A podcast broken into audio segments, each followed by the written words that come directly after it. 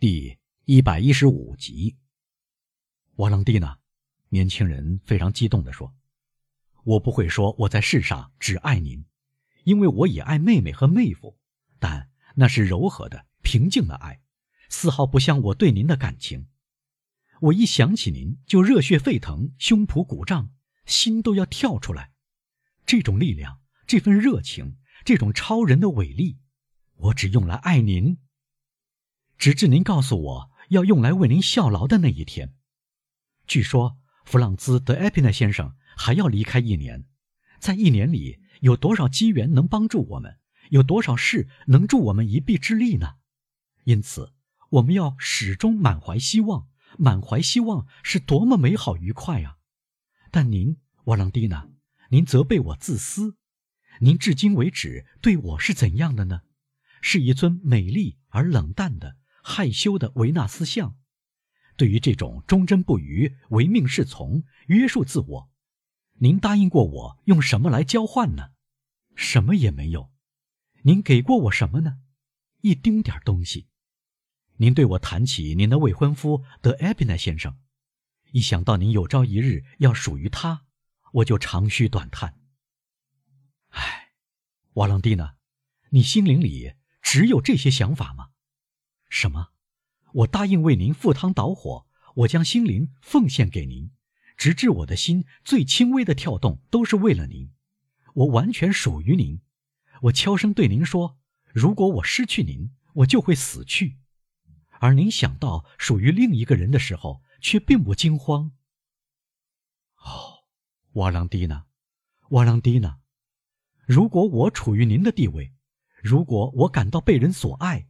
就像您确信我爱您那样，我就会上百次将手伸过这些铁条，捏紧可怜的马克西米利安的手，对他说：“我属于您，只属于您，马克西米利安，不管在今生还是在来世。”瓦朗蒂娜默不作声，但年轻人听到他在叹气和哭泣。马克西米利安迅速做出反应：“啊！”他嚷道。瓦朗蒂娜，忘了我的话吧。如果我的话里有什么东西伤害了您，不，他说，您说的对。但难道你没有看到，我是一个可怜的姑娘，被遗弃在一个近乎外人的家里？因为我的父亲对我来说几乎是一个外人。十年来，每一天、每一小时、每一分钟，我的意志。无不被欺压我的主人们的钢铁意志所摧毁。没有人看到我所受的痛苦，除了您。我没有对别人说过。表面上，在大家眼里，我一切都好，他们对我非常亲热。实际上，他们都敌视我。社交界说，德维洛夫先生太庄重、太严肃，不可能对女儿温柔。但他至少在德维洛夫夫人身上。找到了第二个母亲。社交界是搞错了。我的父亲抛弃我很无所谓，我的后妈憎恨我，尤其因为总是用微笑来掩盖，所以恨得更加厉害。憎恨您，瓦朗蒂娜，怎能憎恨您呢？唉，我的朋友，瓦朗蒂娜说，我不得不承认，对我的仇恨来自一种近乎天生的感情。他很爱他的儿子，我的弟弟埃德瓦。怎么样呢？我们所谈的事跟金钱搅和在一起，我觉得有点古怪。但是，我的朋友，我相信他的仇恨至少来自这方面。由于他没有财产，而我已经拥有我母亲名下的那份遗产，再加上最终要归于我的德圣梅朗夫妇的财产。我的财产还要大大增加，我相信他忌火中烧。哦，天哪！要是我把这笔财产的一半送给他，我在德维勒夫先生的家里就能像女儿待在父亲家里一样，我就会立刻这样做。可怜的瓦朗蒂娜，是的，我感到自己像受到禁锢一样，同时我感到势单力薄，我感到被缚住手脚。又怕挣脱束缚，况且我的父亲不是这样一个人，违反了他的命令可以不受惩罚，对于我，他是强有力的。他对付您也会这样，他对付国王本人同样如此。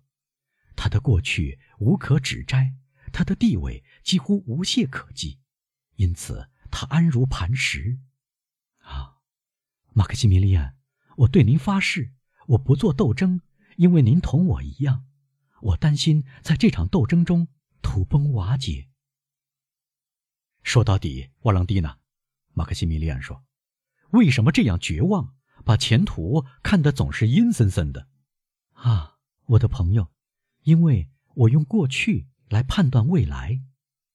不过，如果从贵族门第来看，我不是门当户对的，但我在许多方面属于您生活的圈子。把法国一分为二的时代已不复存在，君主政体最显赫的家族已融合到帝国时期的家族之中，长毛贵族已跟大炮贵族联姻。那么我呢？我属于后者。我在军队里前程似锦，我的财产有限，但能独立支配。最后，我的父亲在我们家乡那里备受尊敬，被看作有史以来最正直的商人之一。我说我们家乡，瓦朗蒂娜，因为您几乎也是马赛人。别对我提起马赛，马克西米利安，这个名字令我想起我的好妈妈。大家都很怀念这个天使，他在人间的短暂岁月里照料过他的女儿。我至少希望他在天国的永恒激流中也能照料他的女儿。哦，如果我可怜的母亲还活着，马克西米利安，我就没什么可害怕的了。我会对他说：“我爱您。”他便会保护我们的。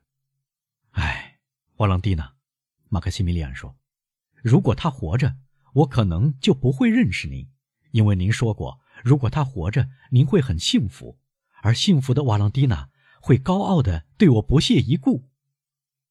啊，我的朋友，瓦朗蒂娜大声说：“轮到您不讲公道了，请告诉我，您要我告诉您什么？”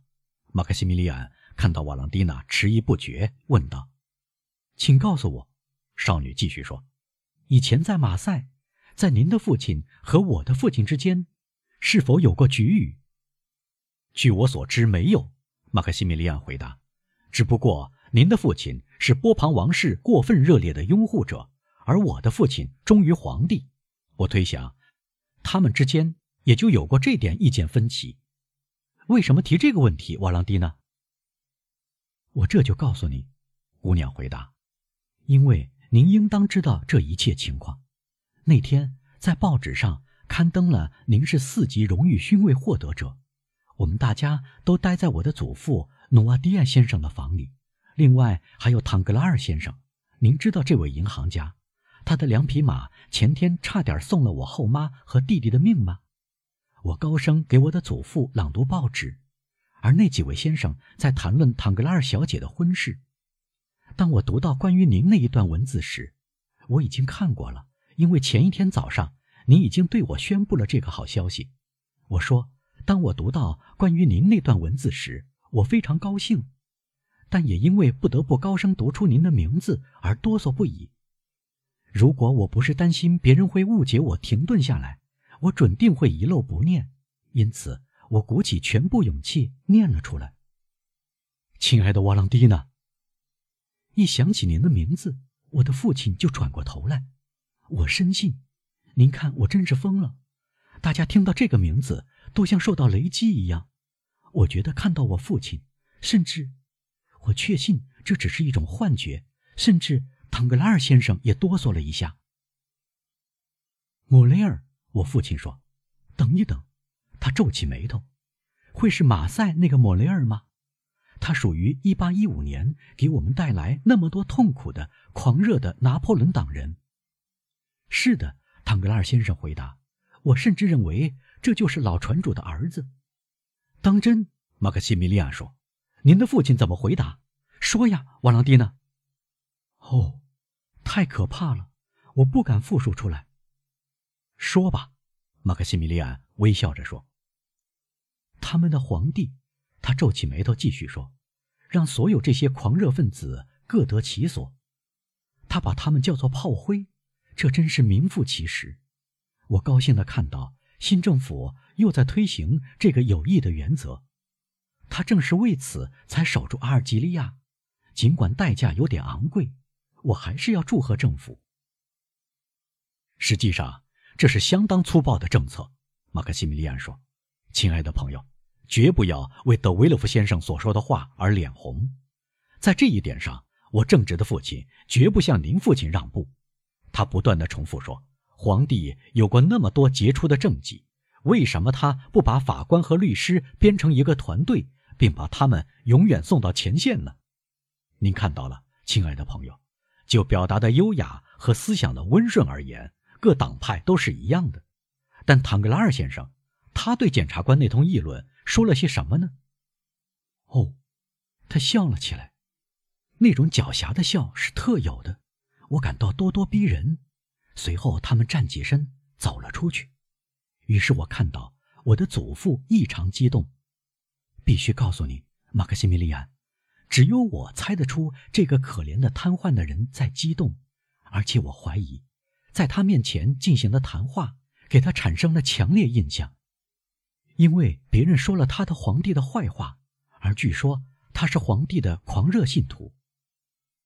他确实是帝国时期大名鼎鼎的人物之一，马克西米利安说，他当过参议员，不管您知不知道，瓦朗蒂娜，他参与过复辟王朝时期一切拿破仑党人的密谋。是的，我有时听人低声说起过这件事，我觉得十分奇怪。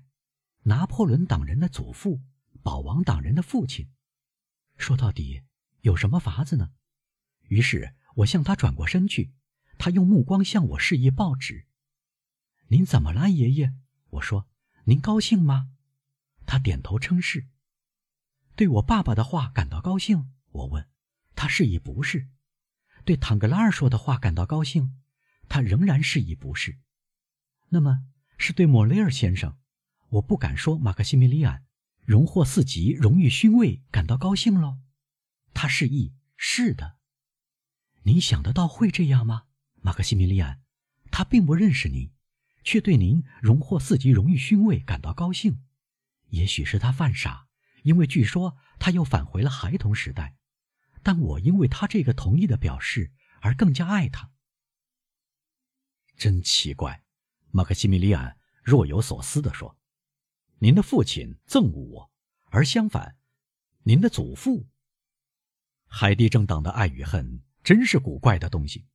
嘘，瓦朗蒂娜突然说：“躲起来，快逃走，有人来了。”马克西米利安扑向一把铁铲，毫不可惜地挖起苜蓿地来。小姐，小姐，树后有个声音喊道：“德维勒夫夫人到处找您呢，叫您。”客厅里有人来访。来访？瓦朗蒂娜激动地说：“是谁来拜访我们呢？”一个大老爷，一个亲王。据说叫基督山伯爵先生。我就去。瓦朗蒂娜高声说：“这个名字使铁栅那边的男子不寒而栗。”瓦朗蒂娜的一声“我就去”，不啻是每次见面告终的告别语。咦？马克西米利安若有所思地倚在铁铲上，忖度起来：基督山伯爵怎么会认识德维勒夫先生呢？